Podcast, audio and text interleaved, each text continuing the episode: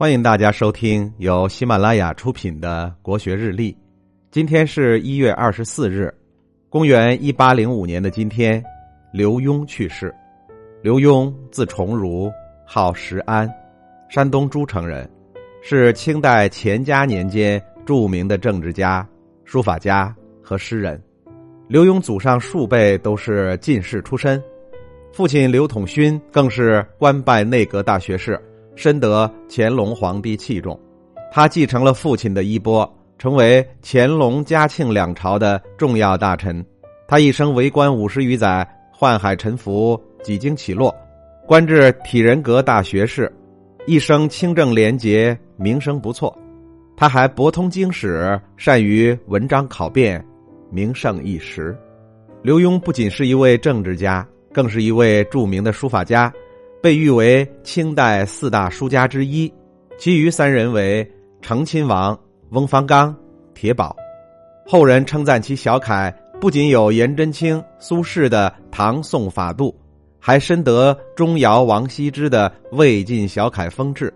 刘墉书法的特点是用墨厚重、浑厚敦实，别具特色，因此被誉为浓墨宰相。刘墉与纪云、和珅。并称为乾隆朝三大中堂。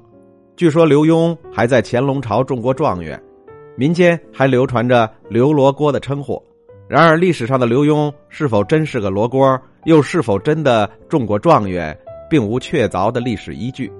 据一些笔记小说记载，刘墉在清乾隆十六年中了进士，相当于当年殿试前十名的考卷被递到乾隆皇帝面前。刘墉本来列为第一。但乾隆想提拔一位出身平民的人才，刘墉是因为出身太好而被降格，而与状元擦肩而过。此后民间传言刘墉个子很高，常年躬身读书写字，背看上去有点驼，因此才有了“刘罗锅”的说法。也有史料指出，乾隆皇帝曾称刘墉为“刘驼子”，而成为“刘罗锅”的说法出处。不过当时刘墉已经八十多岁。有些驼背弯腰也很正常，并不能成为刘墉是罗锅的铁证。刘墉为人也并不古板。有一次，他受到乾隆皇帝的召见，一只狮子顺着刘墉的衣领爬上去，一直爬到他的胡须边上。乾隆皇帝忍住笑，什么也没说，而刘墉还不知道这件事儿。刘墉回到府邸，狮子被他的仆人看见，仆人请示是否要把狮子去掉。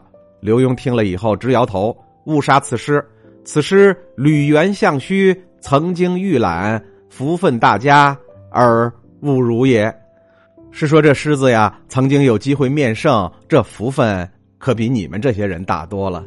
说起来，真的十分有趣。今天的国学日历就分享到这里，最后和大家推荐我的新专辑《心态王者苏东坡》。让我们透过东坡先生起伏的人生，走进无比风雅的世界。